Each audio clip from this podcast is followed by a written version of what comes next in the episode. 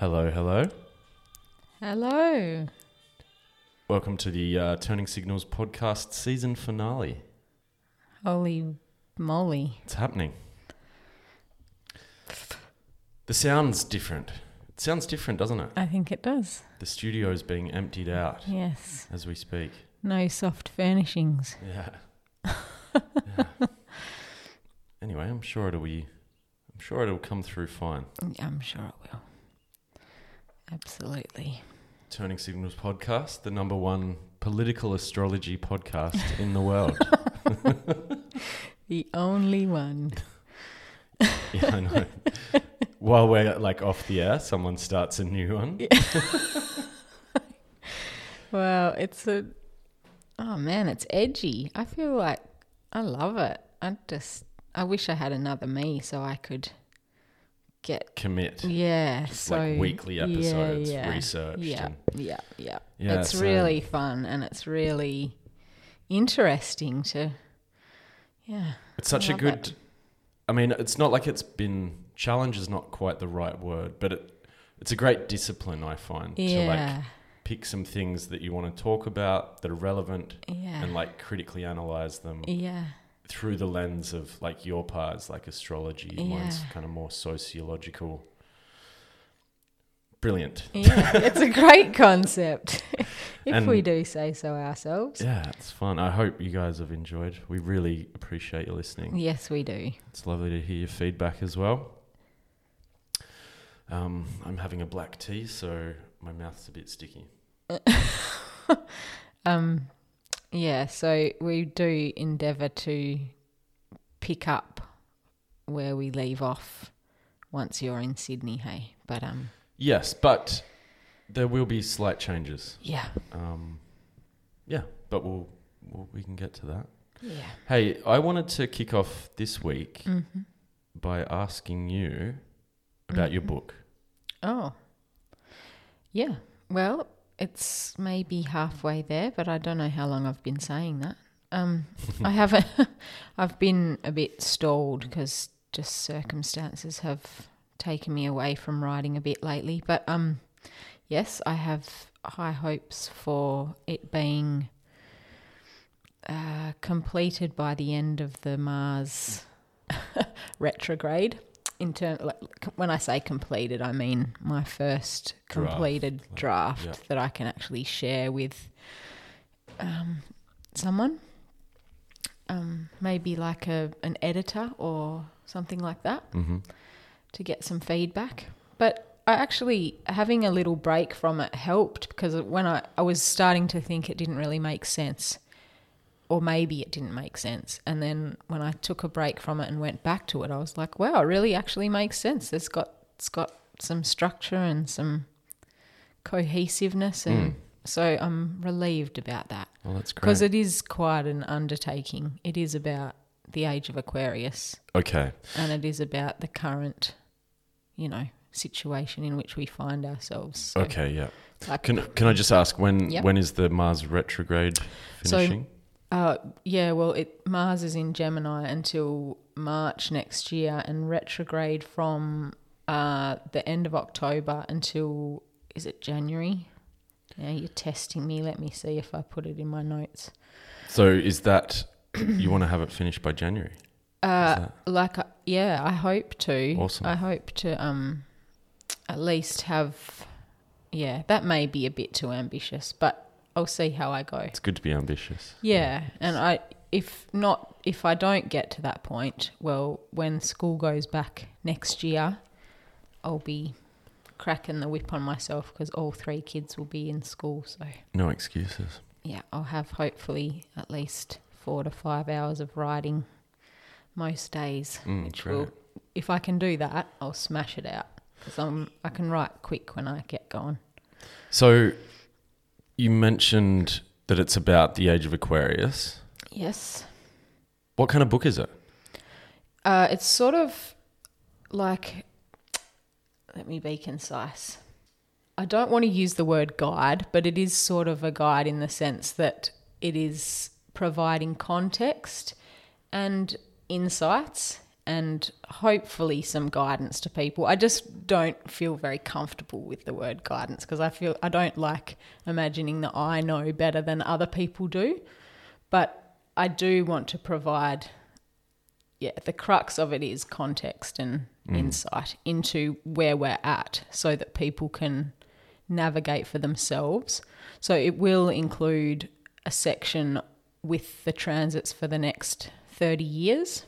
Right. Okay. Um, so not every it won't be comprehensive, it won't be a complete, you know, ephemeral sort of guide, ephemeris style sort of guide to that to every transit, but the major planetary transits Mm-hmm. and some sort of um yeah, not like horoscopy, but just archetypal you can themes expect. and yeah, and you know, ways of managing it in a in a kind of the ways that it can manifest positively and negatively and you know perhaps where to aim somewhere for the middle ground within that I, I don't think you should shy away from calling it a guidebook because Yeah. it, it sounds to me like you know I get this impression that it is essentially a, a guide, a tool to have in your chest for navigating a brand new era. So Yeah. when we go into that age of Aquarius, come what moves in October, oh um so and then it's pluto goes into aquarius january ne- oh it's not not january march next year mm-hmm. um and then goes back to capricorn for yeah, five or six months but then we'll be in then it's pluto in, in aquarius for 20 years right. Um, So, so yeah, whether you call, I mean, that's grey area too, because some people would argue that that's not the beginning of the age of Aquarius. To me, I just feel like it's such. I really think it was this um, Jupiter Saturn conjunction of 2020, end of 2020, that was the real sort of starting gun kind of thing. mhm. And then Pluto going into Aquarius for 20 years will be the birth canal, like yeah, proper. Yeah. Like we'll be in it. how technical do you think your book is? Uh, hopefully not too technical, but I would like it to be um, to talk about astrology enough that astrologically minded people can get something out of it. and maybe learn even something from it. Well, maybe. I mean, yeah, it probably. I don't know. I because I'm a, kind of an outsider in the astrology world anyway, and because I'm a bit syncretic, so I don't fit with any one particular school of astrology. Mm. I kind of take from various places, which is kind of frowned upon everywhere, no matter what sort of person, like you know, discipline you're into. Um, so that's a thing, but um, I hope that the content and the quality of the book will be enough to prove myself Sure. that it will actually speak for itself, and then people, astrologers and non, will be able to get plenty out of it and enough that you know it's like I don't have to defend my having written a book or like it's Yeah. like well yeah you had plenty The to proof's say in the and pudding. exactly yeah Um, yes, well, I mean, a challenging line to walk between being approachable for Yes. novices like myself yes and then also being able to kind of, yeah, prove your worth to those really high astrology minds. yes But I, I think that the way to do it is through authenticity. I think so I mean yeah You refer on the, like, lean on those references. Yeah. Like, you know, if you want to talk about Jung yeah or, I mean, I'm not sure, but like Jordan Peterson, for example, if you want to reference, yeah you know, Hannah Arendt or yeah. yeah. Matthias Desmet, yeah then that's a way of also linking astrology to the higher minds Yeah. in a really practical sense, and that can make it like useful for them. yeah Whilst your more novice minds will, you know, like myself, m- me reading it, I might kind of be across the Matthias Desmet, Hannah Arendt Yeah. references, for example, Yeah. if, if there are any. Mm, yes, But then are. I'm learning the astrology that's linked to that. So that's kind of so that it's, I think there can be something for everyone. Yeah, I hope so. I do, yeah, I mean, I have very high hopes for it in the sense that I would like, you know, people to come to astrology because Mm. it's just so, it never ceases to awe me Mm. with how rich and meaningful and beautiful it really is, and not from a way of trying to you know, predict or prescribe or be right about things, but just out of pure awe and wonder. Like it's just It's there is proof of order like in this chaosmos. Yeah. Like there actually really is. And Yeah. and I you know, when I've had conversations like when I was a nurse and being in theatre with doctors and you know, the challenge was always set. Like if if you don't believe in it, why don't you let me read your chart? let me prove you wrong or come and prove me wrong. But Mhm. yes. Very few skeptics are willing to do that. willing to be proved wrong. I guess, yeah. Cool. Oh well, great. Thanks for telling us about it. Yeah. Where do you think we can find it in the bookshop? Which section? Yeah, that's a good question. I reckon it's esoterica. New re- Age slash spirituality. Yeah, I guess Yeah. so. Like, I hate to say it, but I don't know where else. Like, if not there, where? It's fun don't to think about that. Oh, I think it's important, and that's what I've been trying to.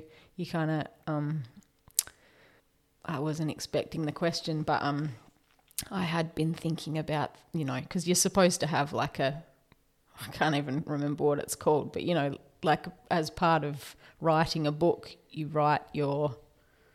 It's, I'm not you've sure, got to have like a tagline kind of a thing, like a yeah, you know, like a, summary, a- marketing position. Yeah, yeah, Or yeah, like a an angle.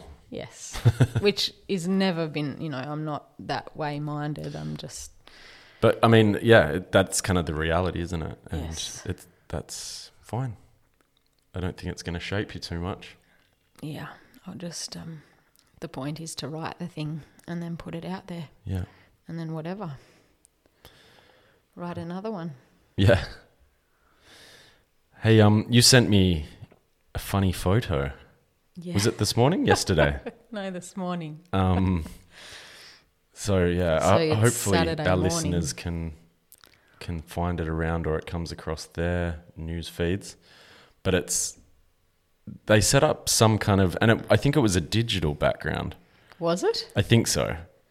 So when Joe Biden gives an address and they set up, But You know, they were his- real Marines yeah, okay. because you can see them moving. Well, I'm not. I'm still not sure. Okay. I think okay. it might be like green screen, Sure. Yeah. Right. Okay. but Like a V for Vendetta. Yes, so how it thi- looks. that's the thing. Yes, so that's that's the commentary that's coming in from um, observers, both Okay. you know, on you know both factions. right. That it looks like a dictator from V for Vendetta.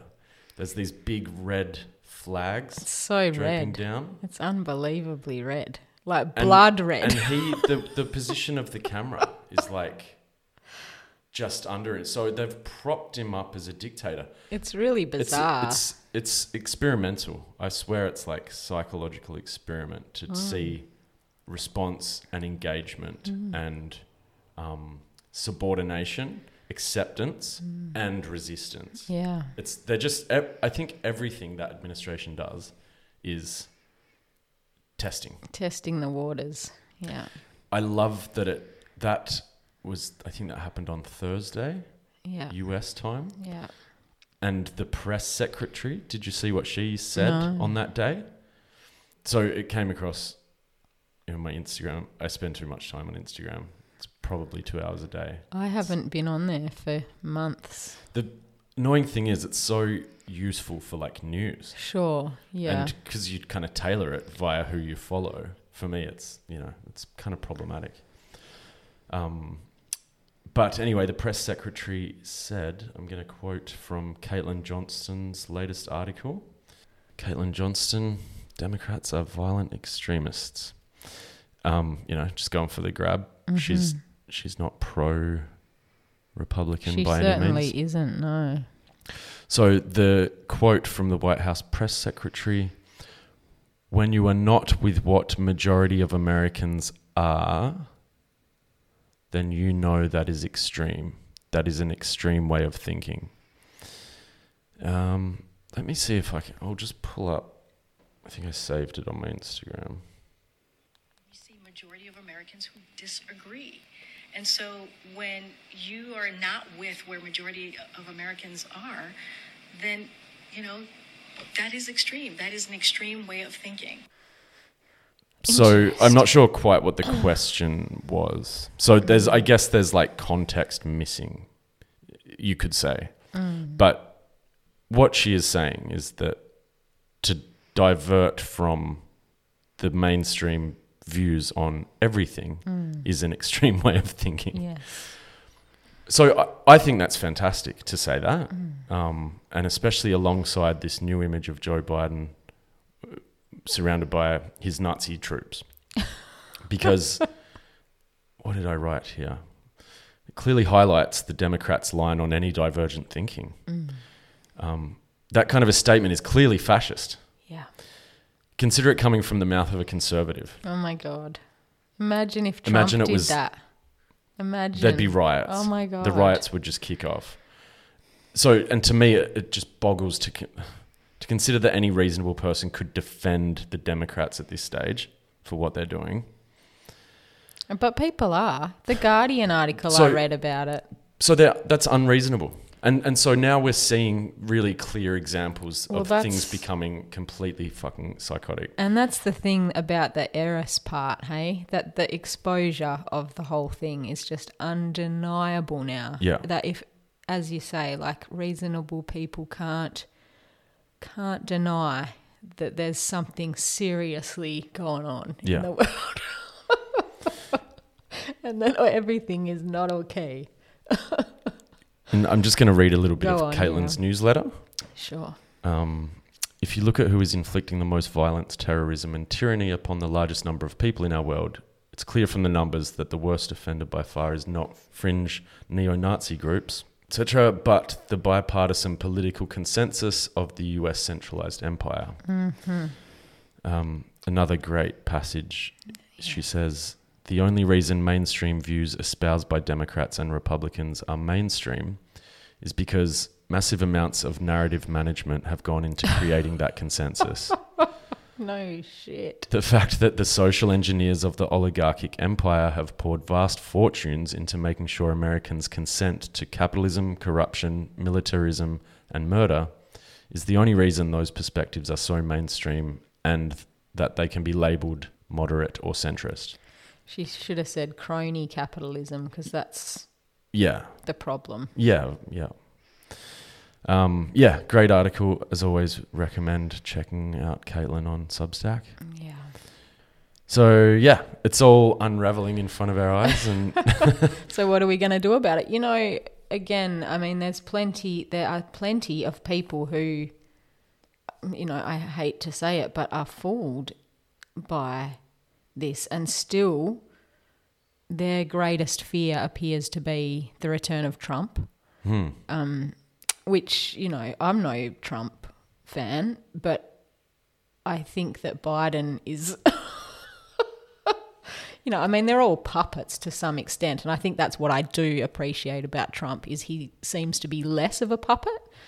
Um, whether that's true or not, or whether he's you know playing his role.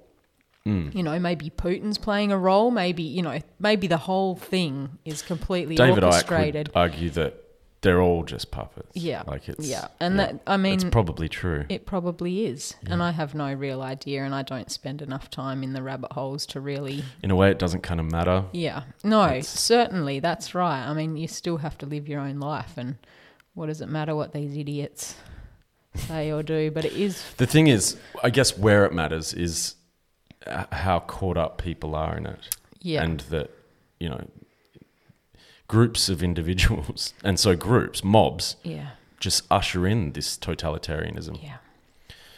Um, and that is disturbing because people think that Trump is the worst possible outcome. mm, A lot of people think that if Trump comes back, that's the you know the end of America or whatever, mm. which is delusional actually because you're already living in the end of America. Yeah, yeah, what else is Biden but your worst freaking nightmare? I mean, it's from, you know, yeah, Trump was bad, but then you look at Biden, it's like, wow, weekend at Bernie's.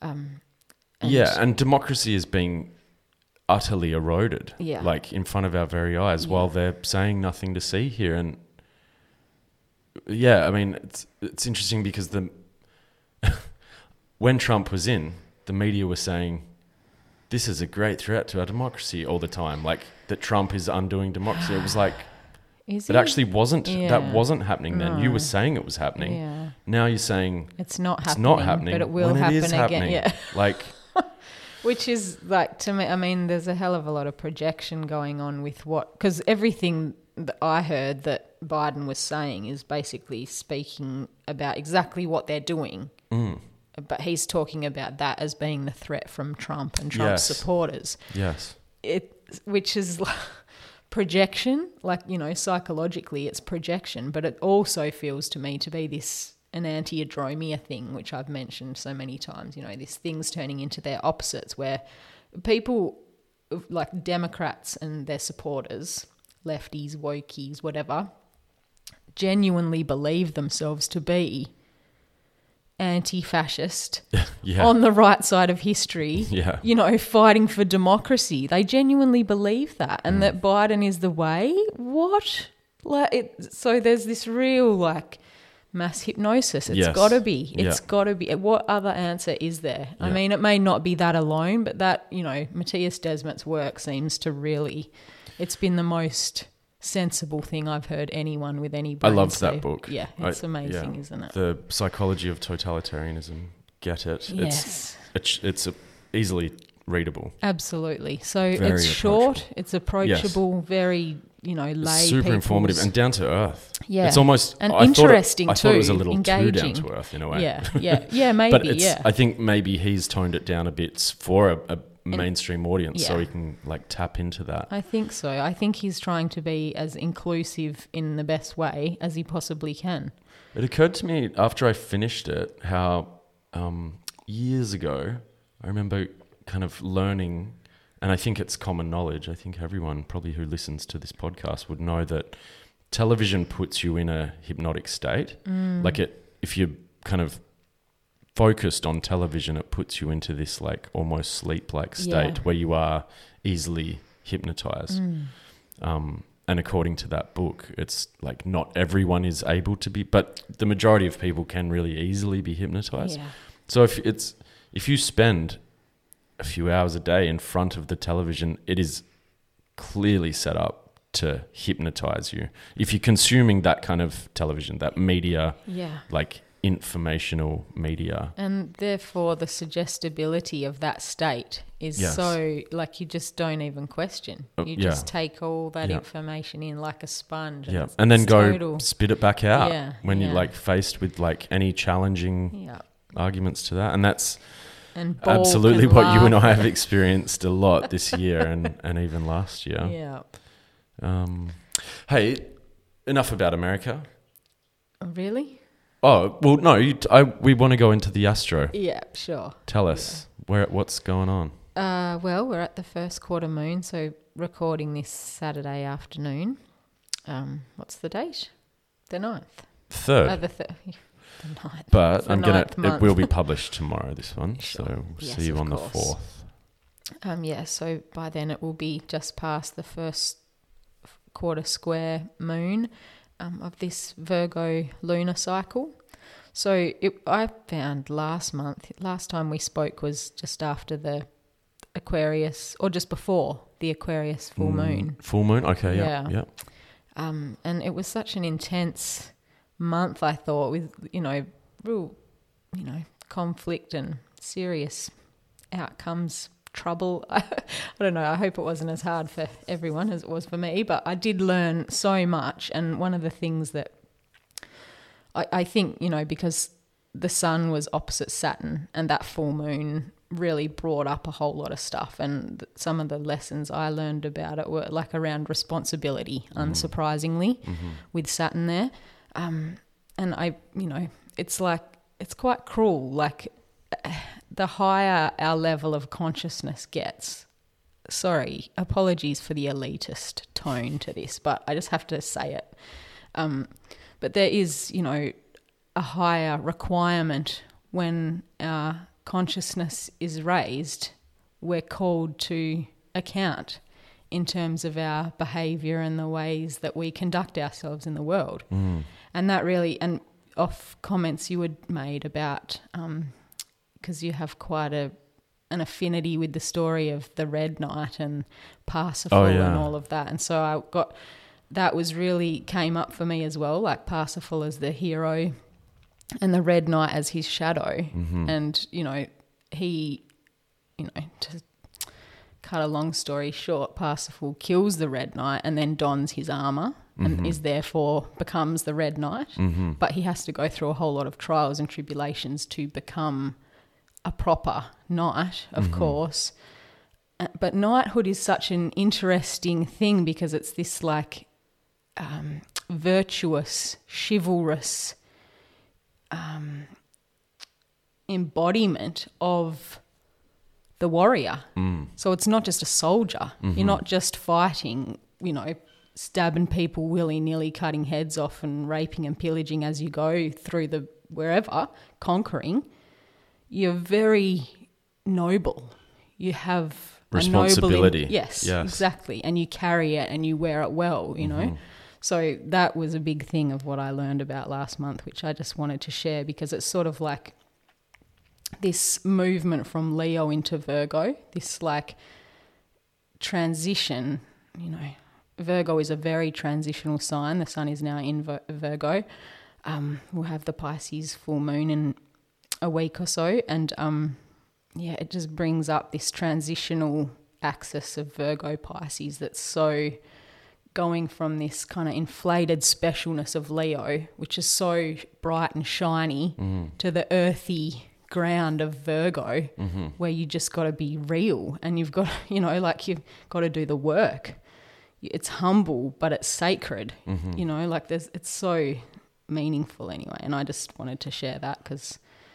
Yes, it is. It was the Virgo new moon on the twenty seventh of August, and it was so square useful. to Mars. And well, I hope so. And I, I love there's a certain um, like a, a logic to that almost. Well, that like after you have this yeah. high of like Leo and it's kind of ridiculousness. Yeah. like I say that like- as a Leo. yeah, yeah. Then you've got this kind of crash, which is also like really beneficial. Well, it's humility versus humiliation. So it can Okay, totally yeah. be a crash. Like you can a fall from grace, absolutely. But yeah, I mean that. But it's I, so I don't say that as a negative. No, though. no, I know, I know. It's like this fall from grace onto like a bed of autumn leaves. Well, yeah, mate, if you're lucky, or it might be a crash into a big pile of shit. But you like, you grow knee deep in shit, don't you? Mm. Like, and that's the only way to grow, really.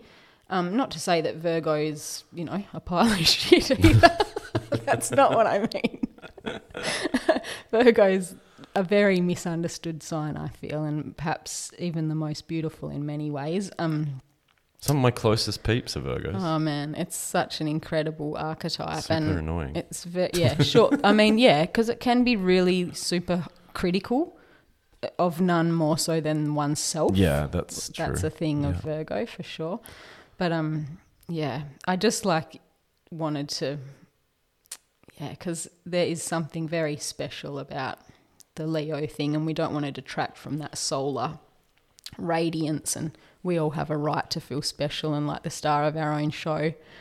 Um, but yes, we also have to bring it down to earth um, so that we can relate to other people in Mm. Libra. So Mm. that's the next step on that journey. But um, yeah, and the new moon being square to Mars and the sun only now separating from the square with Mars really brings in that kind of warrior thing. Mm. And if you're going to be a warrior, you want to be fighting fair, Mhm. not just, you know, like I said, cutting off heads for fun. Mm. So yeah, being um very what's the word? discriminating, discerning about what fights, what conflicts we're going to involve ourselves in. It's a bit fraught this weekend because the moon's involved. Um, so it can be a bit emotional and a bit there's like that potential for arguments and disagreements, but that's never a bad thing in my mind. It's always, you know, Mhm. energetically it is fraught but it is also rich and meaningful and you know working things out is a good thing not shying away from differences anyway um so yeah the mars what was i going to say yeah the Mercury retrograde that's coming. So Mercury's within its shadow zone at the moment, visible still in the evening sky if you've got um, no, not too many clouds. And it's sort of the Mercury retrograde will offer like a glimpse of the Mars retrograde that begins at the end of October. Um, and that will be very interesting. So, the main thing I wanted to say about the Mercury retrograde was that it is involving Jupiter. So, today, is it? Yes, today is the um, first oppos- uh, yeah, opposition between Mercury and Jupiter, which is a beautiful energetic that can easily sort of can manifest in a way that is you know too much information kind of thing versus that's that's mercury versus jupiter's like rigid idealism you know like- Yeah, right. so it can manifest in that kind of awkward way that nothing good can come of that kind of situation. Um, but a different way of looking at it that I was listening to Jordan Peterson and Iain McGilchrist, and Iain McGilchrist, of course, wrote the incredible Master and His Emissary about the um, hemispheric model of the brain mm-hmm. which fits so well with Mercury and Jupiter because Mercury is like the left brain, mm-hmm. like that reason, logic, science brain mm-hmm. that breaks things down. It's reductionist, you know, it like sees all the little parts and separates them all out. Whereas Jupiter's like the cohesive whole, like the right brain. So that imaginative, intuitive, Creative. yeah, bringing it all together into one cohesive whole Uh huh. so ideally, I mean, we have to have both functioning in us, mm. and it, our culture and our society tends so much towards the left brain mm-hmm. hemisphere. And that may well have been what led us into this trouble that we're in, mm. this scientism way of looking at the world, mm-hmm. reductionist materialism, or whatever you call it, that's like just so dominant. Mm. But one little quote that I wanted to share from Iain McGilchrist he said, Attention is a moral act.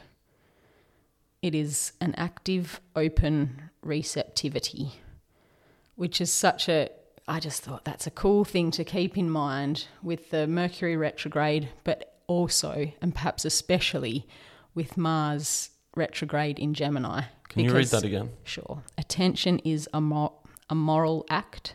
Sorry. Can you edit that? Yeah. Sorry. Attention is a moral act.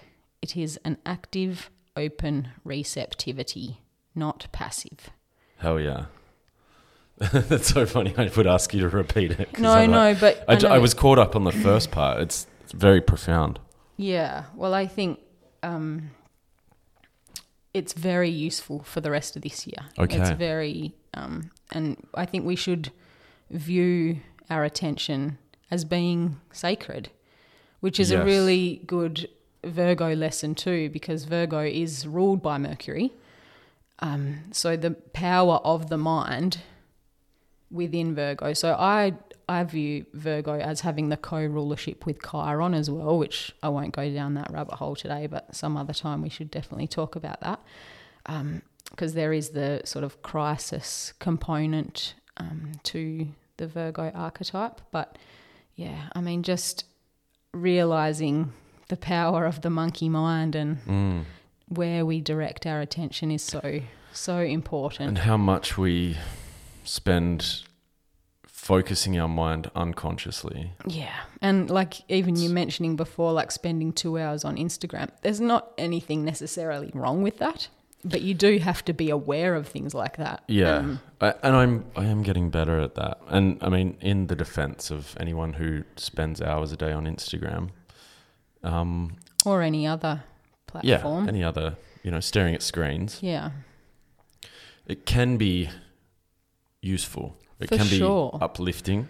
Yep. It can be It's very much about content, isn't it? It's the a- yeah. content that you choose to engage with. I think that's a big part of it. And I think, yeah, I I constantly am kind of shaping my newsfeed because if if I repeatedly disagree with something, Mm. or I'll shut it up. I don't want to disagree with me. Shut that shit down. I'll unfollow. So yeah, I'm just cultivating this echo chamber, which just kicks off my um, you know, dopamine. Yeah. So it's just about dopamine. yeah. But, you know, being conscious of that is, you know, Well, that's a huge part of the thing. And then it, once you're aware of it, there's a whole lot less of a hold on you. It's less compulsive, I think, Yeah. if you're aware of it and then making conscious choices. Because there's nothing necessarily wrong with it. I mean, it's how I've, got to stare at something. I was just going to say, it's how I've endured parenthood. it's like, it's not exactly what I mean, but, you know, because little kids can be quite mind numbing, dare I say it.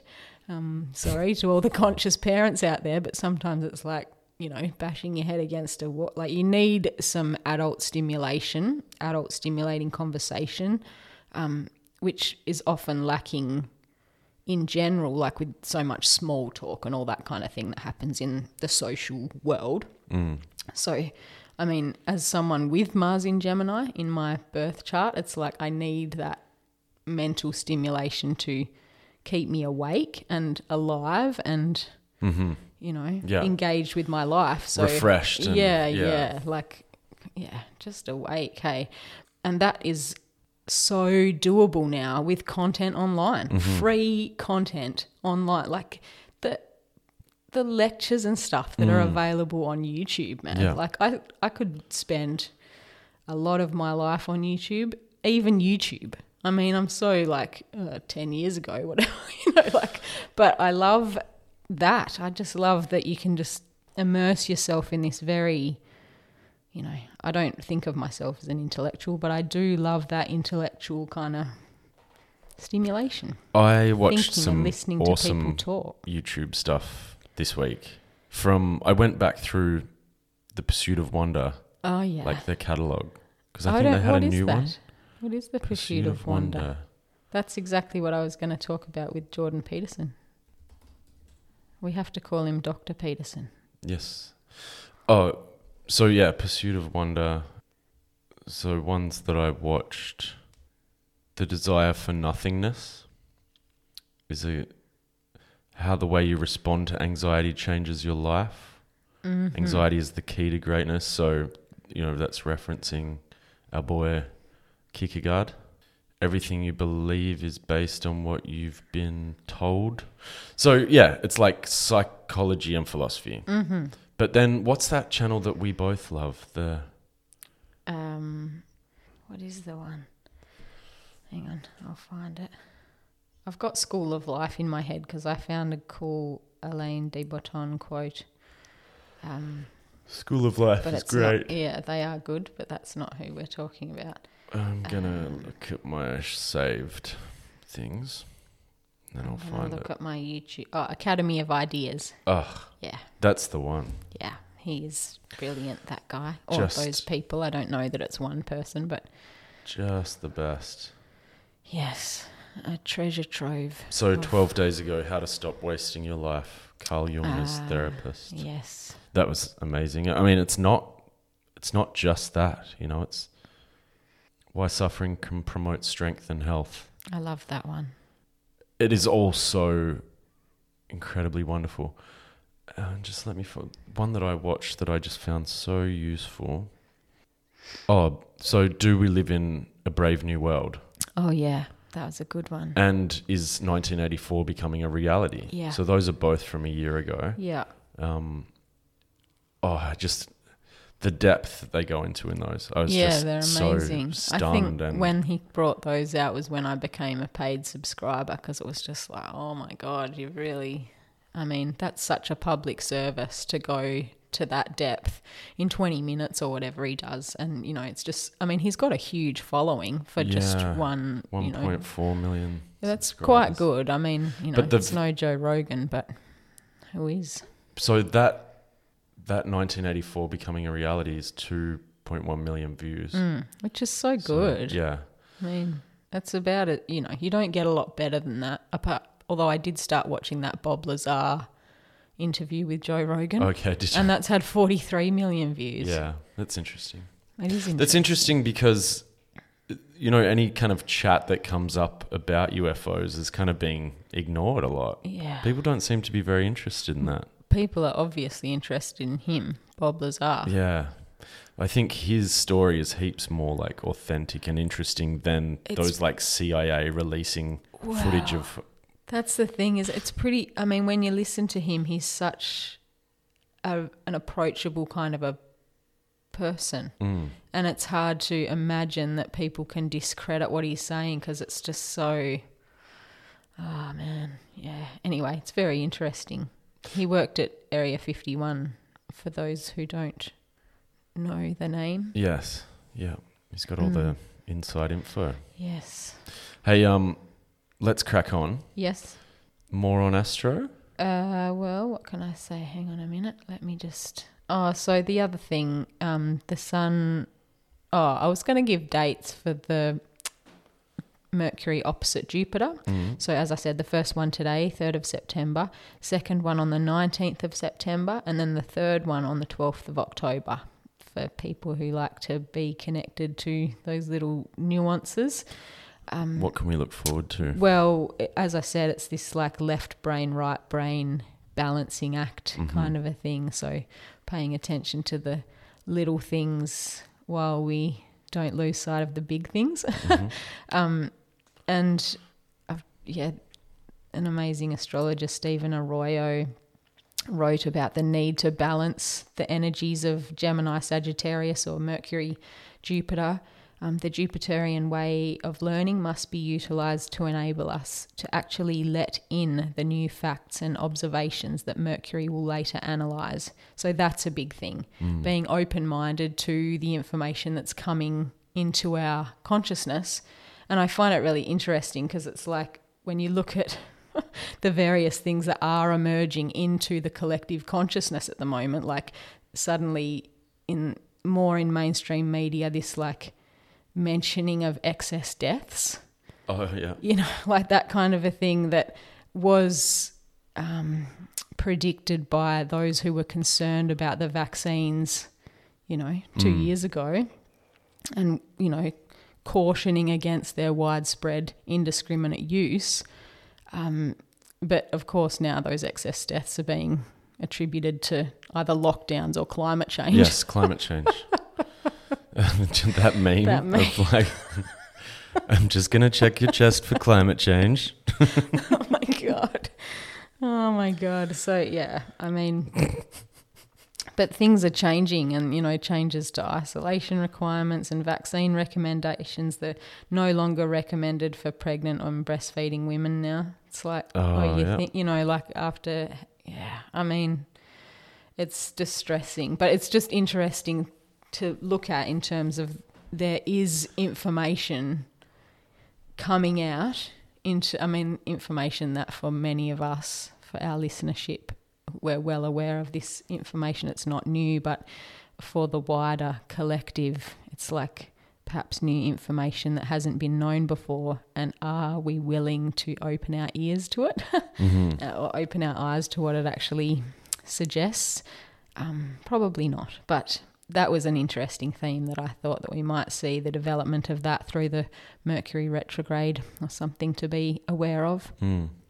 Um, and Mercury retrograde begins on the 10th of September and goes through till the 2nd of October. And of course, you know, it can be troublesome in some ways. Um, you know, tech and miscommunications, those kinds of things can be kind of a nuisance. But really, it's more about this. Um, oh, I shouldn't say, but really, as well, it's also this opportunity to reflect and perhaps reorient to where we're going and the way we're going about things and what we're doing and yeah trying to hear what life is saying to us Mhm. i think i've mentioned before about that um that um oh now it's left my brain sorry you have to edit that Saying to us, saying to us. saying Life is always talking to us. Hey, uh, his name is um, Stephen Parker, is it? Or Peter Parker? Spider Man. Is there anything you can't do?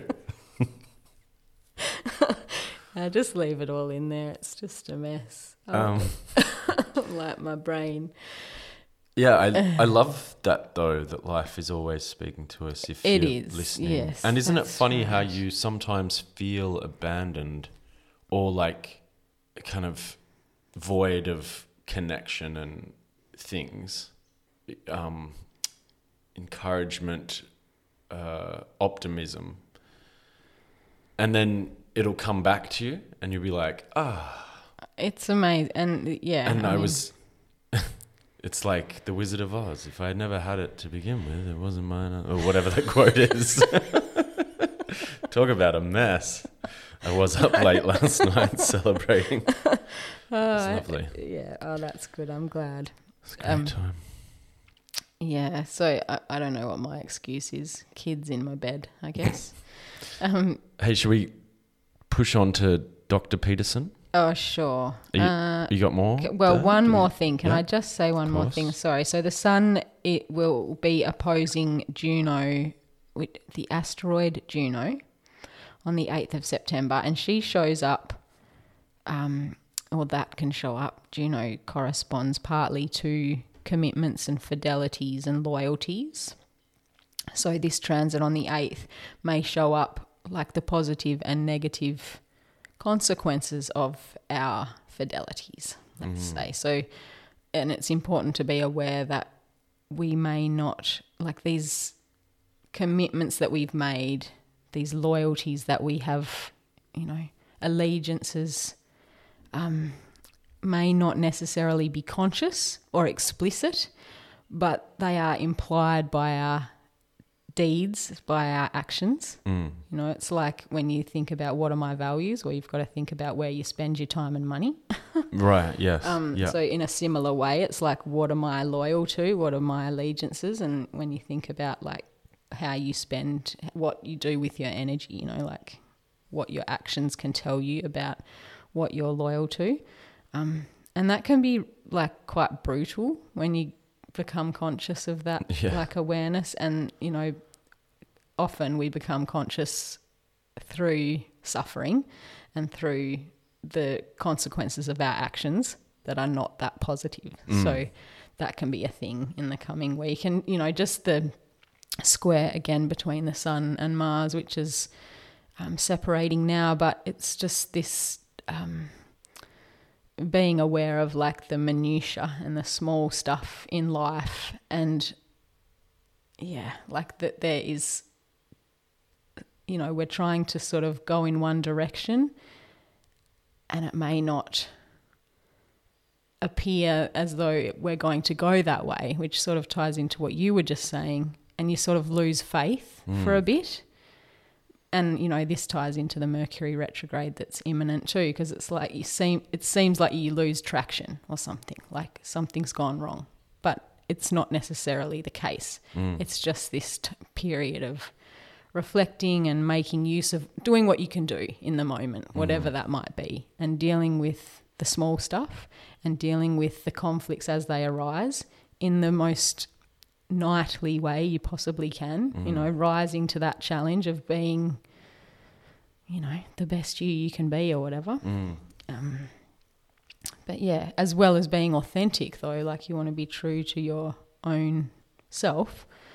But yeah, um, that's that's really all. It's just facing up to life as it exists Mm. in the little things and um, making the best of that. And yeah, the full moon in Pisces in a week, Mm. which yeah ties into that again because it's like that with Neptune involved and Juno involved, and there may be like a disillusionment of sorts or like a burst bubble or two, but um.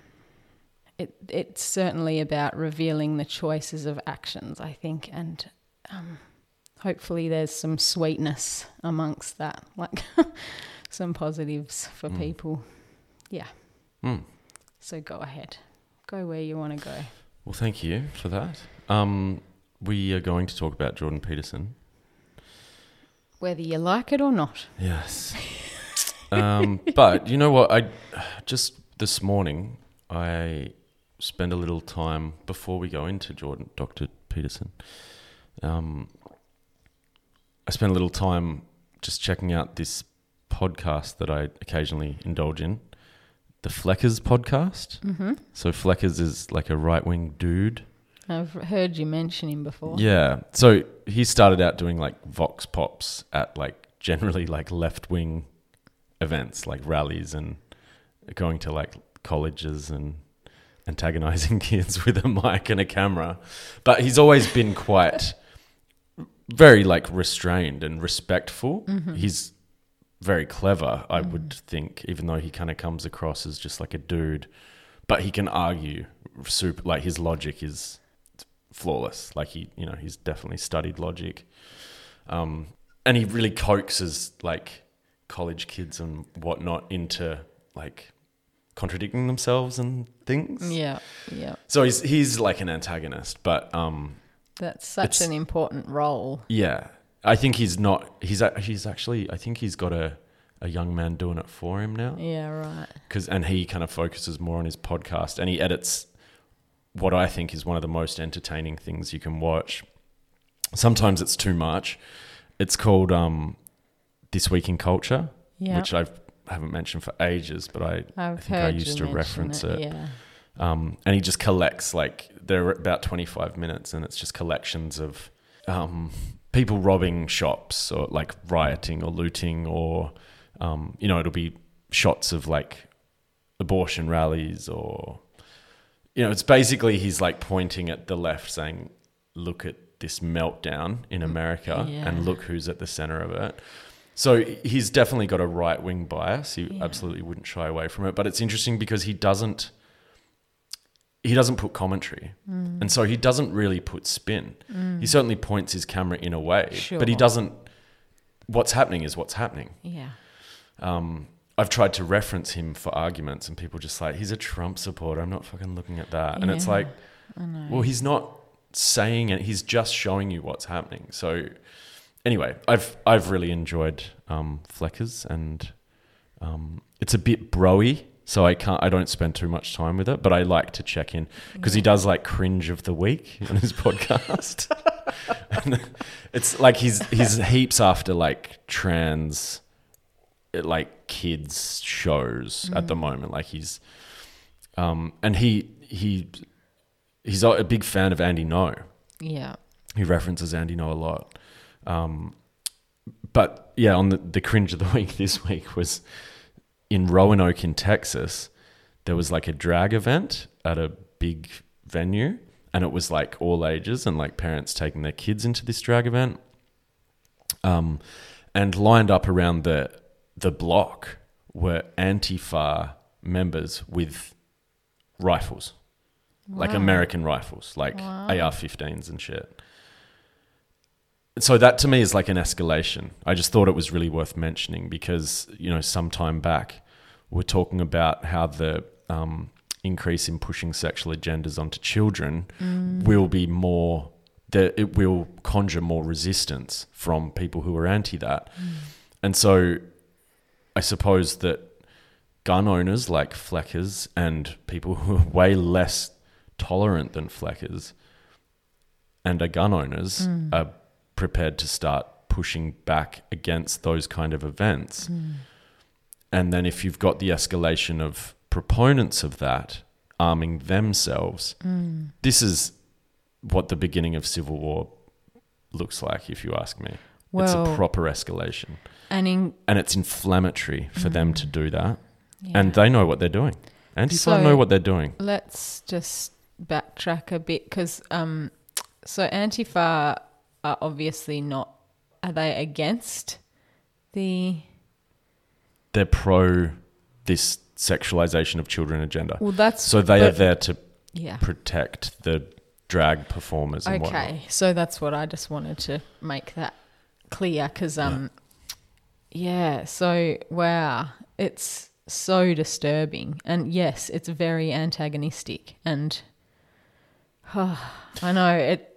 And it, the thing is out that when I see these kinds of images coming out of America because it's like, man, and So Andy Ngo tweeted that, and then you know he's he's always doing a lot about. I was gonna play something from him actually, but I won't bother. His Twitter is real life, and Yeah. he's he's all over. Like he uses Twitter very heavily for. He'll Yeah. probably be banned soon. Mm. Um, but you know, he's he's of the position that he's he's gay, and he yeah. Calls himself a. He says a member of the so-called LGBTI community. Yeah. um, because he definitely has like allies within that and a growing amount of them. So this, you know, gays against groomers kind of movement is gaining heaps of traction. Mm. Yeah. It's getting more And and, being more. very demonized as well. yeah, well, they've been banned from Twitter. Yeah, right. I'm not surprised. Um, but I mean, that's so all publicity is kind of good publicity in that way. But it's it is escalating. That whole Mm. space is like heating up. I was thinking, I mean, for anyone who's like, well, why can't kids go to drag shows? Like, okay, sure. The thing is, heaps of the imagery that I see is um, explicit, not suitable for children. Mm. yeah. So there'll be like nudity, Mm. tits popping out of like drag queens, and like drag queens in America, they get fucking tits. Like Yeah. they, Yeah. you know, they're he she's. Yeah. It's quite to me. Even when I was in like California and in Hollywood and witnessing that, I was like, that is shocking. Like to me, I was like confronting. 26, 27 years old and being like, that is really confronting, and I'm not sure that I want to see it. Yeah. So For kids. showing that a- to yeah. children, like I And normalizing it and to making me, it, it. yeah, well, the normalization yeah. of it, Well, and it's tricky. you know, it follows that line, that quote, that teacher that came out the other week and was like, "Girls, it's no problem if you want to chop your boobs off because you can always get them. You can get them put back in later." Mm. oh my God. She she was a, a, a cis woman who said that. Like, what a nerve! Yeah. And for me, I guess I would liken those kind of drag events. It's adult entertainment, and I saw a, a great. Mm. It's um, like a strip saw- club. Would you it's take the same a as a strip club. a strip that is club? exactly. It is the same as going to a strip club. Would you take like your a kids into a strip club and no? Why wouldn't you? Because it's a sexual environment. It's sexualized and it's like It's adult entertainment. How is it different for a drag queen show? I have no idea how they can really. And like- so now there's gaining in that movement Yeah. actually for gays against groomers is a whole like drag are coming on board with that as well because they're like it's meant to be our space. Yeah. It's fun. It's sassy. It's Yeah. sexualized. Yeah. Not necessarily to- sexy Ah. because it's not really traditionally drag's not about sex. It's actually well, it can be. It's a lot of things. Yeah. But I've seen a ton of drag shows. Like every gay bar in the world that you go to has like a drag show. Sure. You know, at some Well, you would hope so. yeah, but I it's sure would hope so. if I And- was going. yeah, it's it's it's fun, Yeah. but it's R rated. Yeah. it's for adults, Yeah. and that's kind of what keeps it fun. That it's like naughty, it's well, off limit, it it's edgy. taboo, You it's want edgy it, yeah. as You like, want it to be like that, even and over it can be the challenging. edge. Like, it yeah, can be yeah, like, yeah, an, and yeah. it kind of should be for adults. for adults, yeah. But also, like, I guess the thing is, and there's a comedy element to most drag that I have Sure. witnessed, and I suppose that that is like the avenue for showing it to kids because Mm-hmm. there's like a, there is a playfulness about it, Yeah. but it's I mean it's beyond that. Yeah, I think it needs to be simplified in the sense that because that's another thing is it's sort of it's muddying the waters for the legitimate LGBTQ plus Mm-hmm. people Yes, who may or may not want to identify with that group but are not cis Mm. or you know so it's making it r- more difficult for those Oh, people absolutely. who are legitimately like yourself you know it's just like you're blurring the boundaries here where it just needs to be if it's sexual in nature if the content is sexual in nature it's not for kids how hard is that? and that's like regardless of your sexual preference. like, just because it's so, queer, yeah, does that- doesn't make it suitable for children. off limits. And in some ways, like, and this is a slippery slope, and it's hard to say, but it's like, and I don't really have the answer, but I fi- I find with my own kids and in having conversations around these themes, it's like it's hard to know how much information to provide because like because in some ways it is normal for some people to have um, you know like same sex attraction is normal you know like it's on a spectrum of i don't know is it is spectrum the right I'm not word? sure uh, actually anymore. it's very But it exists, confusing. though. it Like, exists and it should be talked about So that's a thing. Yeah. But then how far do you take it? And I think that's like where it gets really sticky is probably a good word because it's like the introduction of all these difficult conversations into like primary schools, mm. which is happening around the world now. It's Yeah. like, really? I don't know if that's where it belongs, those Yeah. conversations. No, no. And is it for teachers to be saying particular things or schools to have a policy about gender identification and things like Gender that? Gender ideology. Yeah. When wouldn't really it's so. like, because you don't want to abnormalize, you know, heterosexuality either. Or, you know, like the whole. So okay, that's the thing. That's another point that kind of came across my mind when I was thinking, like likening drag to a sex, uh, sorry, a, a strip show. yeah. If if I were to say it's the same as a strip show, and someone were to say, no, it's not. Well, then I would say to that person that you are you are otherizing. Yeah. You Othering. are you are othering my sexuality. Yeah. Yep. So, fuck off. So cop that gaslighter. Yeah. Okay, It- that's yeah, that's all I wanted to say. I Sure. just it's yeah. interesting and it's hard to navigate it. You know, it's really very tricky ground, and I think it's legitimate Aquarian. You know, age of Aquarius sort It's of. good it's coming up. It's a battle we can actually get through. and I think we should try to. You know, as as conscious people, we have a responsibility. We are called to the fight. it so- doesn't need to be the end of humanity. No. Because we can, And I, I think it's just gone very extreme at the moment. And yeah, we Mm. do need to have our wits about us and not just like stick our heads in the sand about it because it's definitely a thing.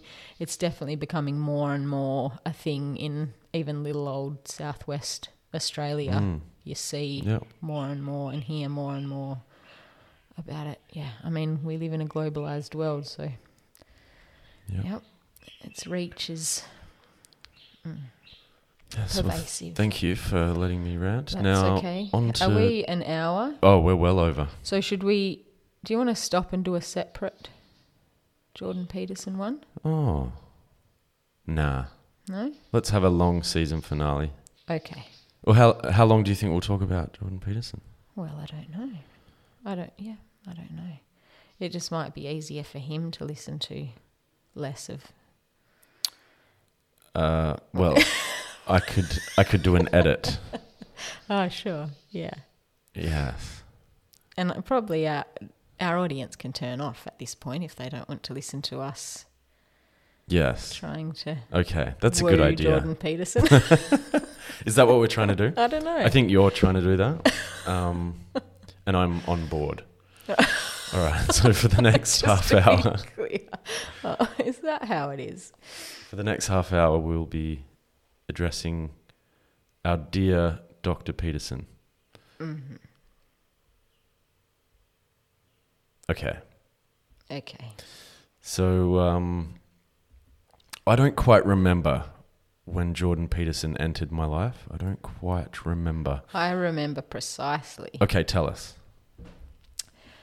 Uh, he'd been introduced to me by a friend who had mentioned him to me, and he'd sort of been on my periphery for a while. But then there was one night where I, because I used to watch the ABC's Oh, Q Q and and A, A. Yes. and he was on, and I was absolutely excited to see him there because Uh-huh. I had been curious for a while and interested to hear what he had to say. And I couldn't, I wanted to find fault with him, Mm. and I couldn't. hmm There was nothing that he said that I disagreed with. Yes, I think I recall feeling the same when I eventually watched that Q and A, and I can't quite remember if it was at that time or later. So that was 2017, I think, was it? Maybe 2016.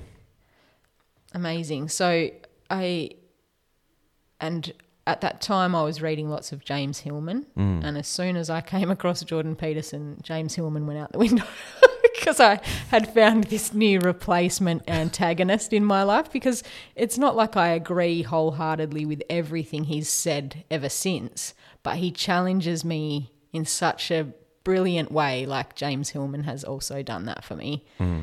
You know, it's confronting. It's like bringing you face to face with uncomfortable truths that you just have to you have to be with that. Hmm. And I love that. I so appreciate the whoever can fulfill that role in my life. I try and do it for myself as well. Hmm. To, to be honest with myself, but yes, he's definitely been helpful in that regard for me, thinking about difficult things in the world and in my own subjective psychology. yeah. Well, I suppose, yeah. I mean, so he he came to Australia at that time, hmm. and so he entered the kind of zeitgeist. Mm-hmm. So yeah, I I mean, I was into my socialist party thing at that time. Were you in Melbourne then? yes, Yeah. and so I remember. I'm not. I don't think I would have watched that Q and A, but I remember seeing because he did a lot of media, like Yes. He was on tour. Yes. Mm. And there was the thing, you know, it's quite sensationalized of like him destroying people. Yeah. And like Which he does. he doesn't like but it it's because he wins arguments. Like he's very good at arguing. So he would like win arguments and expose people's logical fallacies and stuff. So I mean I found it quite impressive. But I, I do remember my close friend Ben, staunch staunch socialist, at that time kind of talking about Jordan Peterson in a way that's like ugh, you know, right wing. You love him Like- or hate him, hey? And of course, he was the enemy of like the Socialist Party. Like he was, you know, because he's. Uh, what would you say? I mean, Well, he's very much a proponent of individual responsibility. He's pro-capitalism. he? Well, that too. Yeah, true. Good one. and yeah, but more like at that that um the opportunity of capitalism. Yeah. So yeah, that the same that we now are. That kind of, um, the the kind of the core philosophy of capitalism, the values of capitalism, are correct. Yeah. At least in It- theory. Well, and yes, the theory Yes. of it. It's like, and as Jordan Peterson has said, to paraphrase him, it's like, show me a system that is would work better. Yeah. Like, We don't have one. yeah, And it's hard to think of how we could come up with one in a way. Although I still wonder about bartering, but I think I'm very naive. yeah, that's that's for another episode. But um, so I guess in 2018, I, you know this story, and I may have even said it on the pod before. But um, I was working on a mine site as a mine site cleaner Yes. and cleaning up this office building and doing a really good job and like loving it, kind of, you know, feeling this sense of like, I'm going to do this job to the best of my ability and just embrace it, even though I really didn't like that job.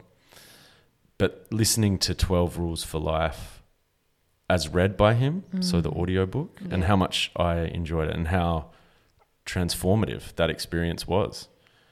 I actually kind of can reflect on that time and say that my life changed after reading that book. Yeah. It changed me. Yeah. And having him read it and knowing where he like tears up and like oh wow. it's, yeah. it is so it was so personal. Yeah. Um Yes. Our one-way friendship. yeah. Yeah. Yeah. I I haven't had that experience. I haven't listened to his audio books and I would like to though. I look forward to doing that. I just want to say, um, I suppose what really spoke to me in that book is I was convinced of not only the importance of individual responsibility, but the power of Yeah. individual responsibility. How you can create the life you want. And what I love that he does is breaks things down. You know, he's a first and foremost, he's a therapist. Mm. So, you know, in that Lex Fridman podcast that he did recently, and he, I mean, I think he talks about it all the time. He he talks about picking your battles, Yes. choosing your dragon, mm.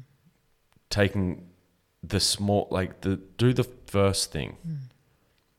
do that, and then you can don't look at how big things are.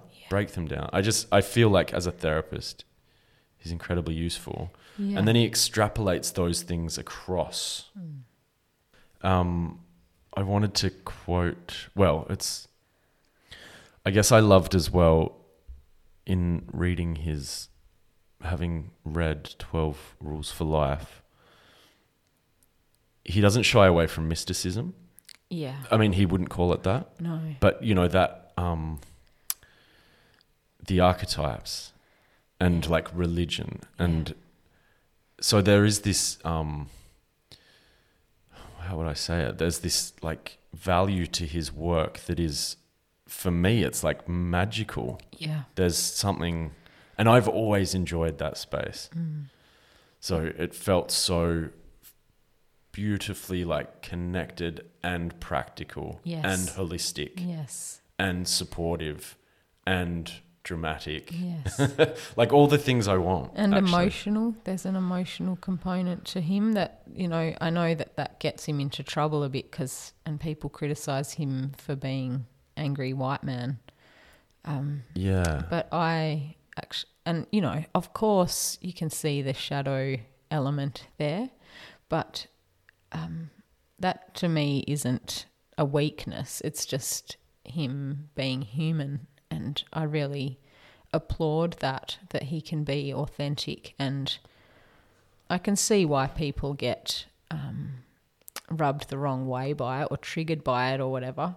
Um, but for me, yeah, I mean that we were talking a couple of episodes ago about his rant, um, Elliot Page rant, oh yeah. Twitter rant. Yeah. Yeah. Um, you know, I can see why, but I think he took the criticism that he received about that on board. Oh yeah, And because that he was- published that response Yeah, right. that you sent me, Mm. which um I can't remember. I was going to refer to that, but I couldn't remember exactly what that was. So, give me a but sec. I knew I that can he had look it straight up. commented on that.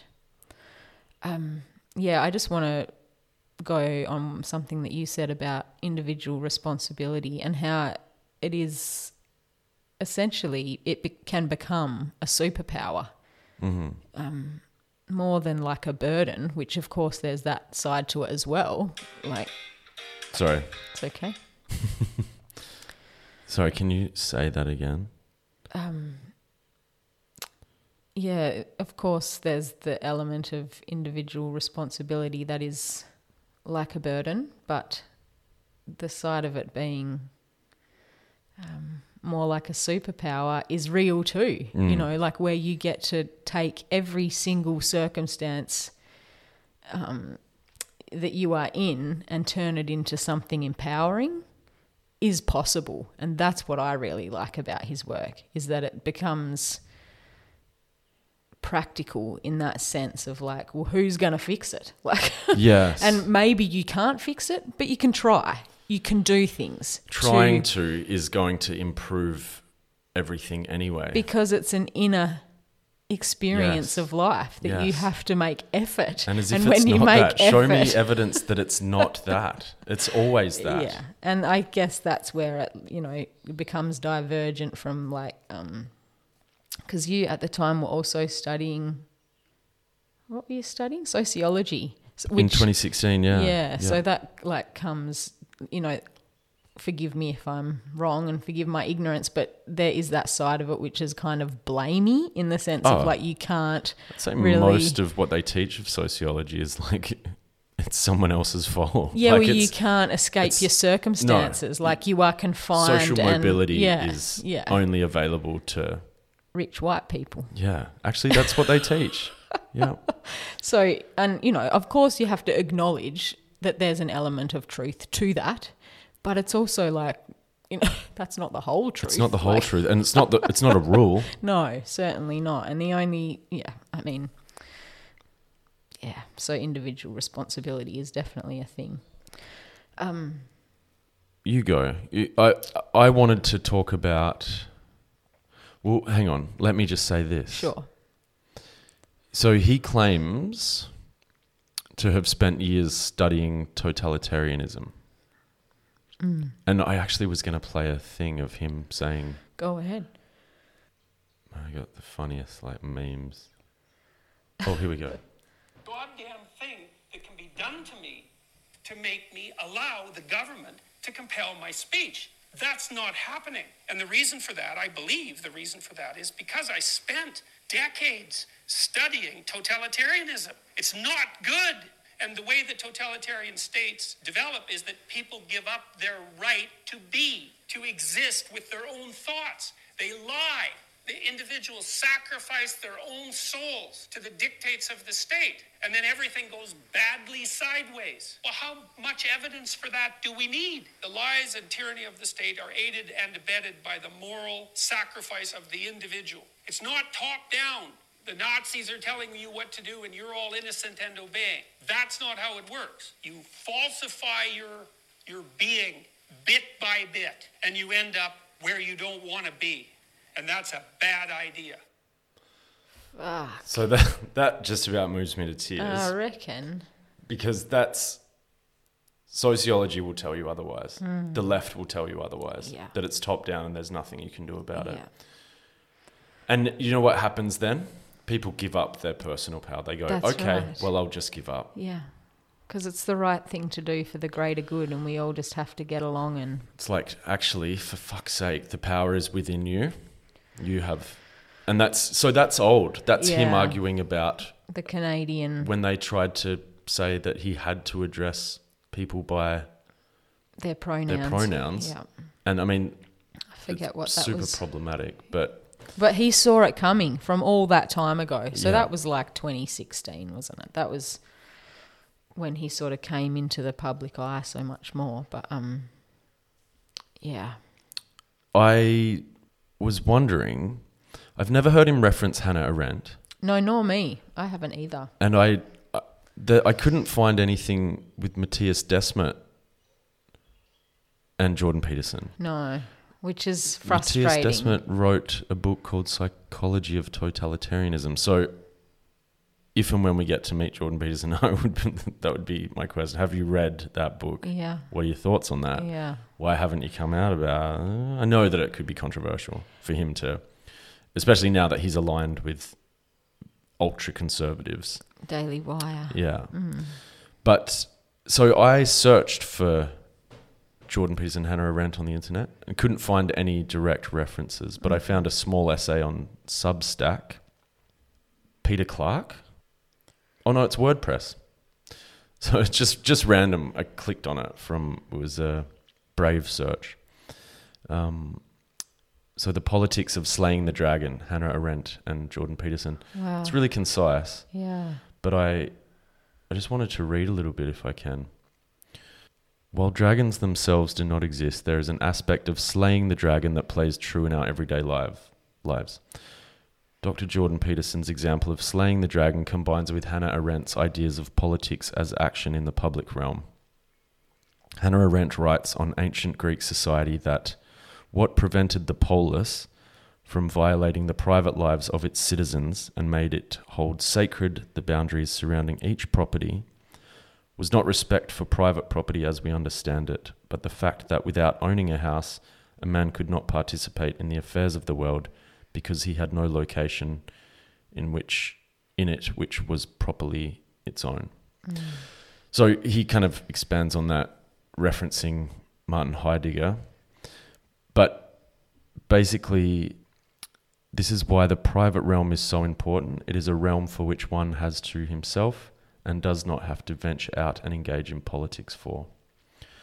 Dr. Peterson explains the need to clean one's room as a psychological phenomena in this context.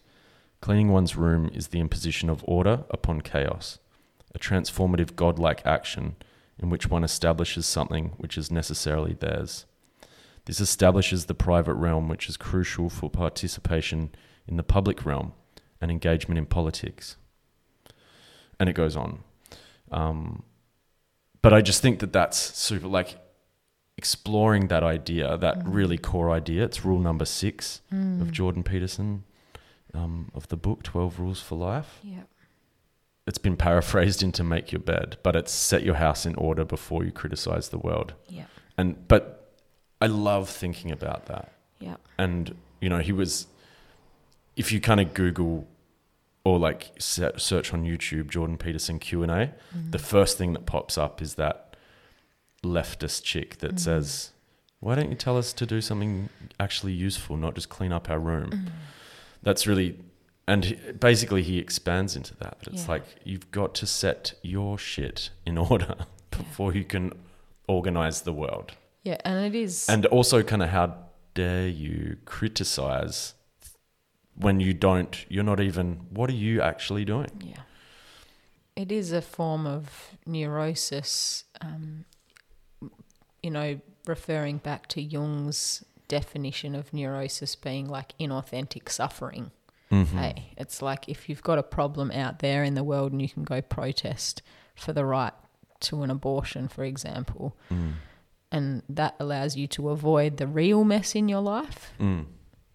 That's neurotic. That's like by definition, and that, I think that's a huge part of the issue is that kids today Mm. take no responsibility for cleaning up their fucking room.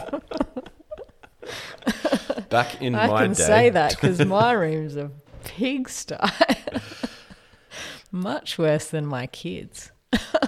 I also I love that you know on his um his media, you know they they kind of take cuts of things that he says, little snippets, um, really simple things like conflict delayed is conflict multiplied. Yeah.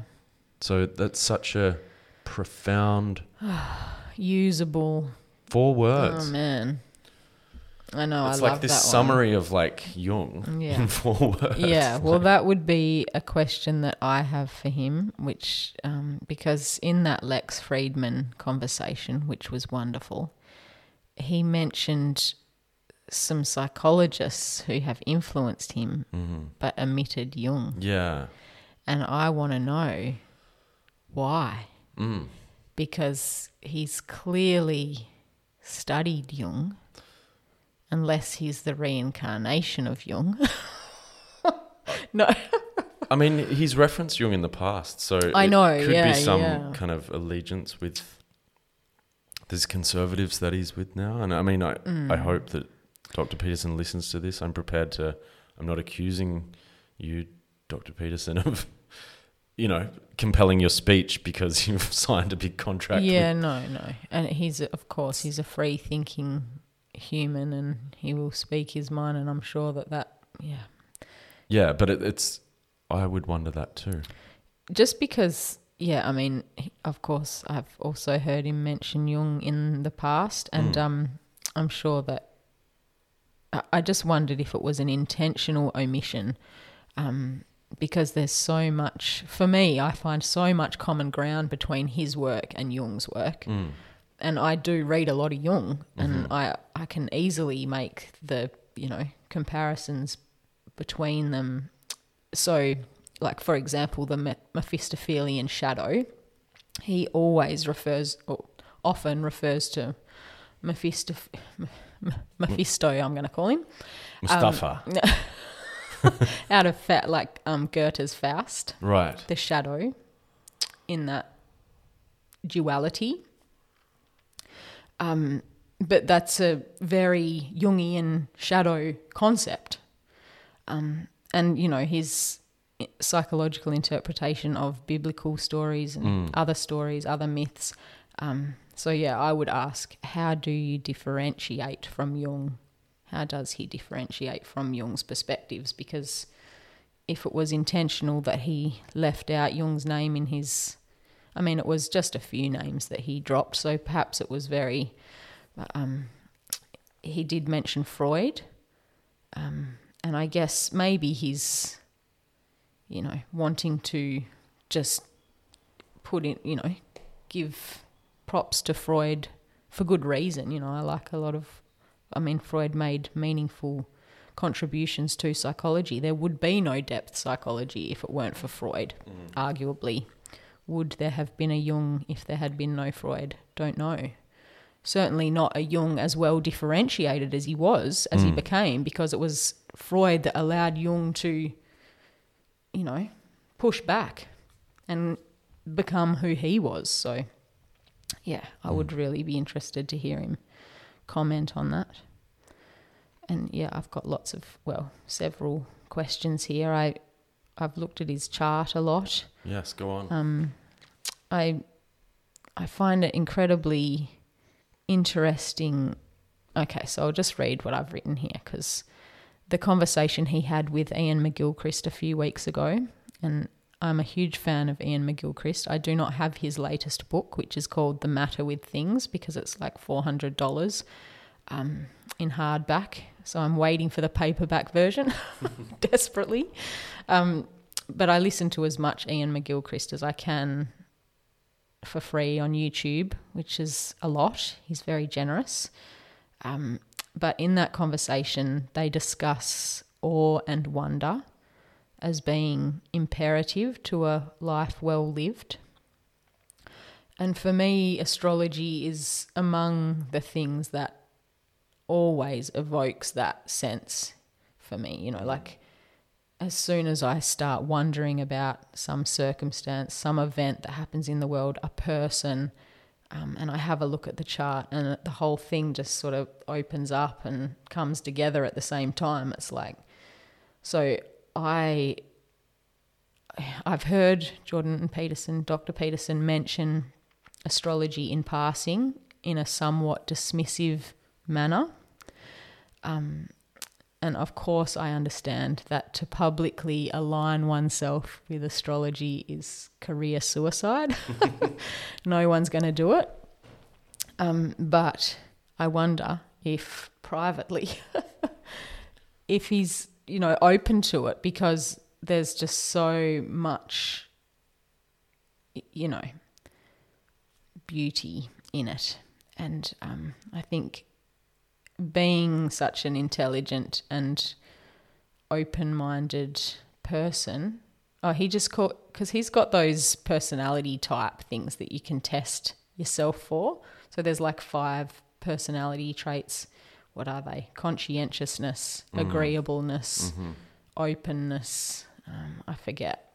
I'm sure there's five of them though. Um, i think yeah, he would get so much out of astrology because even in a simple example, like um, without getting too personal, having the South Node conjunct Saturn in Aquarius in the 10th house, which he has.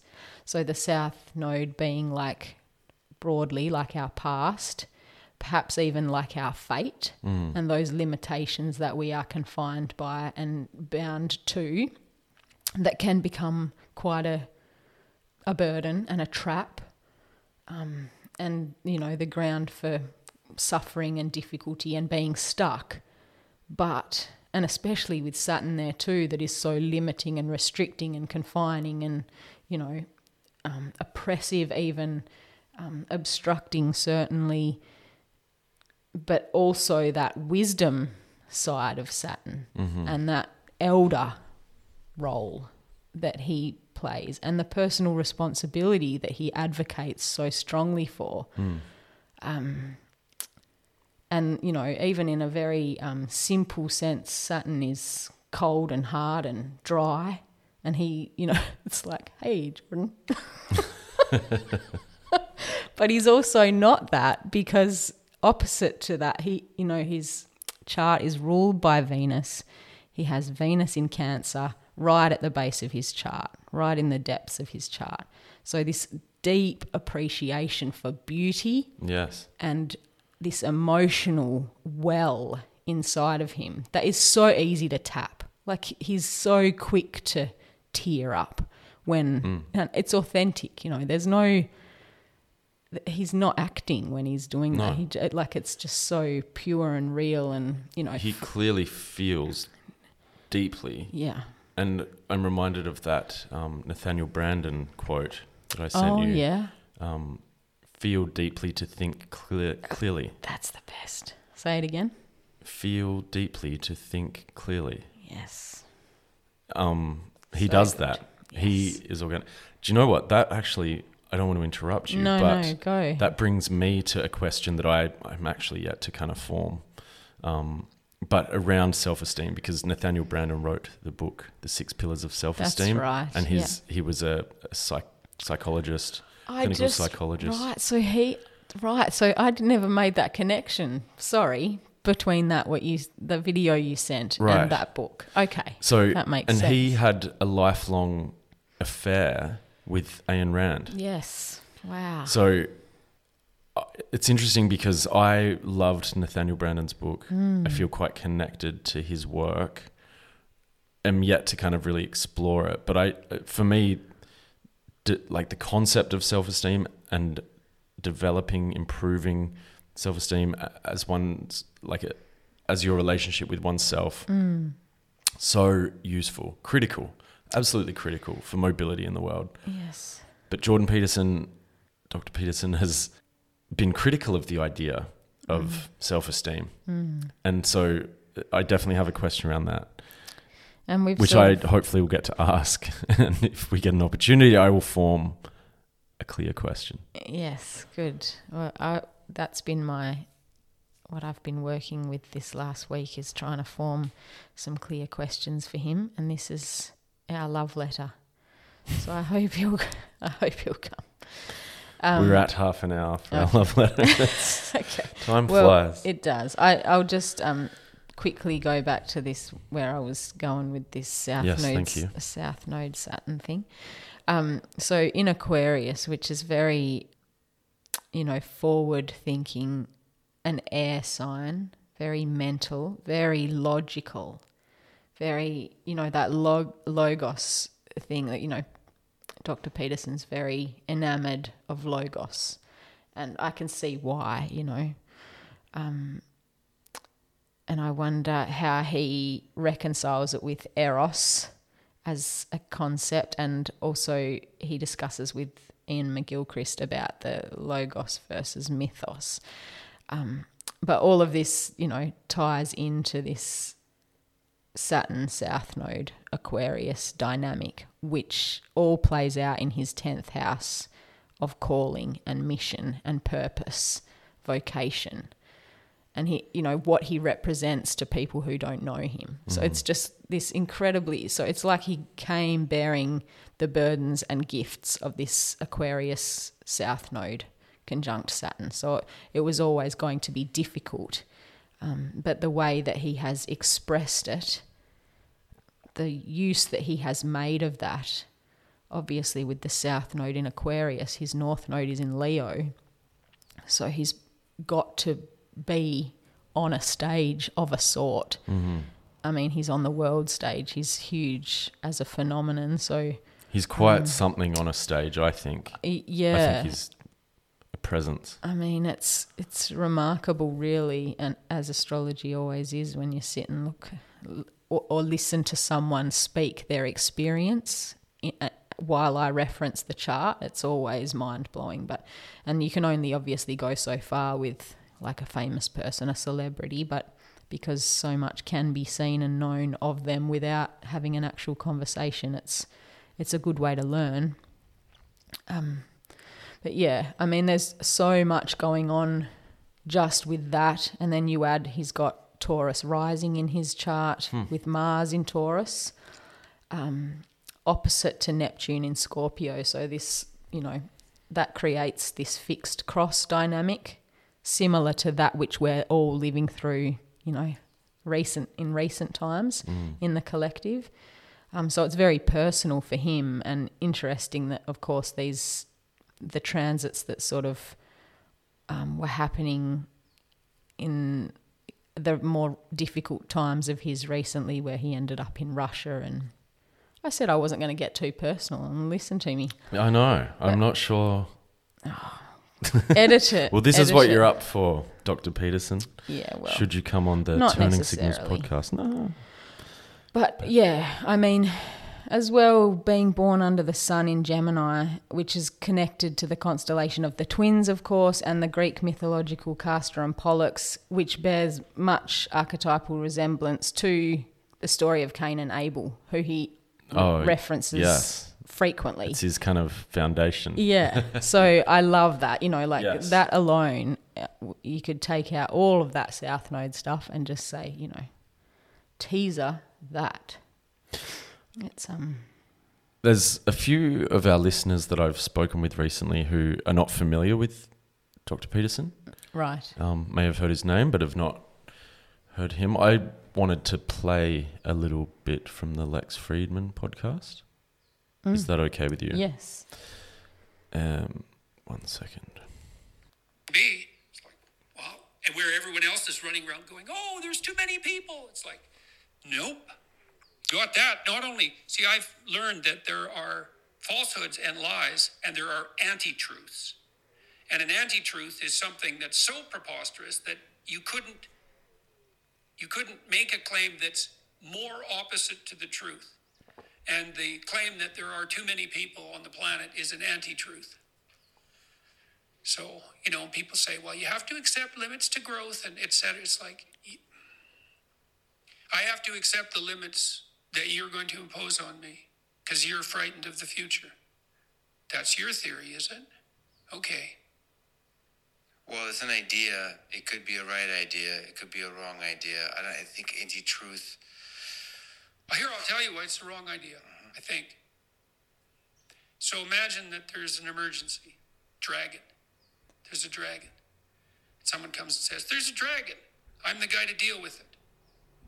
That's what the environmentalists say, the radical types who push limits to growth. Then I look at them and I think, okay, is that dragon real or not? That's one question. Well, I ask that the- question of myself every time when I spend time alone. is the apocalypse looming on the environmental front? Yes or no? I'll just leave that aside for the time being. I think you can make a case both ways for a bunch of different reasons. And it's not a trivial concern. And we've overfished the oceans terribly. And there are environmental issues that are looming large. Whether climate change is the cardinal one or not is a whole different question, but we won't get into that. That's not the issue. You're clamoring about a dragon. Okay, why should I listen to you? Well, let's see how you're reacting to the dragon. First of all, you're scared stiff and in a state of panic. That might indicate you're not the man for the job. Second, you're willing to use compulsion to harness other people to fight the dragon for you.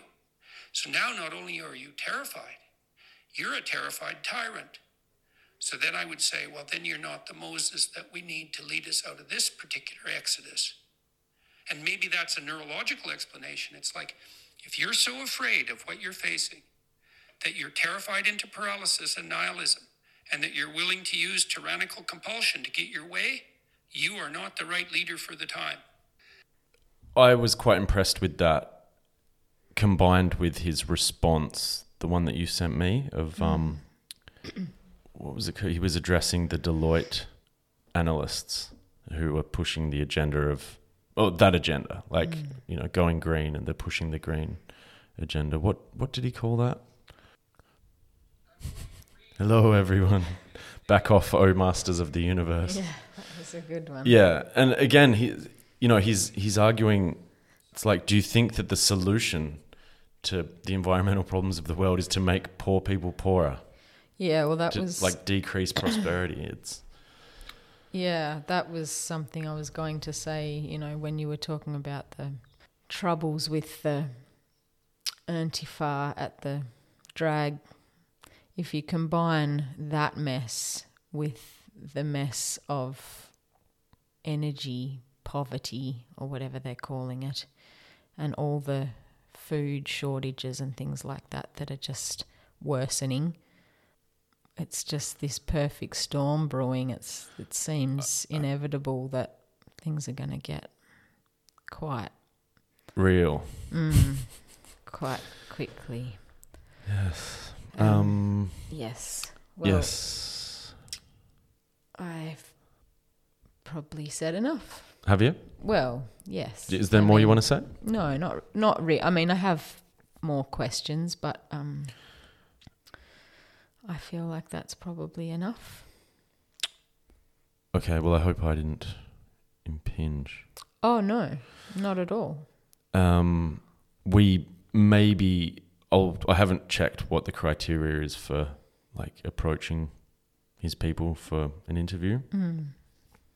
We may need to record something specific, or um, we'll see how we go. Uh, okay, so thank you everyone for listening. I wanted to ask you: Is there anything that you would take away from this season? So anything you've learnt, or any kind of philosophy that you've really come to embrace that's like with you now? Is there some kind of evolution that's taken place for you over the last few months? Oh, undoubtedly. Um, but I don't know if I can name it on the spot. I, I've very much enjoyed, you know, what we've been doing. Mm. I think it's a keeper. Same. Yeah, I think, you know, obviously we're learning, still learning, and, you know, plenty of room for improvement, but I think we've started strong, Mm. strong enough at Yep. least. And yeah, for a season one, I feel content with season one Okay, good. and grateful, and, you know, grateful to you and grateful to our audience, and especially our patrons. Yes. and yeah, look forward to more. Look forward to Blowing up. yeah, well, not even necessarily, but just like you know, turning pro more and more. Yeah. You know, lifting my game, getting better at what we're doing here, and And going transcontinental. yo, Um, yes, I, I mean, I've learnt so much and yeah, really enjoyed the opportunity to develop. But uh, at this time, um, something that's really been with me for the last couple of weeks and stays with me is um, Jung's psychology and alchemy. yeah. This quote, Have you been reading it? no, I haven't. I've packed it away to take to Sydney. Oh, good on you. Um, There are some gold parts. The meeting of two personalities is like the contact of two chemical substances. If there is any reaction, both are transformed. Mm. I love that. Yeah. But I love thinking about it also in the context of like theater. Mm. As like an actor, you have this opportunity there's it's physical and it's chemical. Mm. And if you move into a space and your energy, which is like chemical and physical, has an effect on that space, then the audience is transformed. And so too are you transformed. Yes. And so it like the whole deal is like chemical. yes. I love thinking about it Yeah. the power of it. And it's not just sweetness and light. No. It's also dark. You need it. You have negative all. interactions Yeah. that you bo- it transforms both your chemistry and like to feel negatively. Yeah. So that's something that um it's a direction that I'll be kind of looking in moving into season 2. Exciting. Mm. I look forward to it. I've got a little quote from Alain de Botton. Awesome. The root of kindness is knowing that you are sinful. If you can accept that you are not a totally good person, then you can start to accept that others are not going to be totally good either. It's a virtuous cycle of charity. In our culture, we condemn too much and we understand so little. Hmm. It's great. Well, I love it because I he's got Sun in Sagittarius square, Pluto in Virgo, and um, yeah, I mean, something to be said for charity, which Oxford defines as kindness and tolerance in judging others, Oh wow. and archaic love of humankind. we could all do with a bit of that, and that's very, you know, Virgo for me. It's like the humility um, and imperfection. Yeah. Oh, that's a lovely note to finish on, Zoe. All right, well, one hour 48, 48 should do it. If you're still here, we thank you. Yes, indeed. Thank you. Thank you, Zoe. Thank you, Liam. Uh, look forward to catching you on the flip side. Sayonara.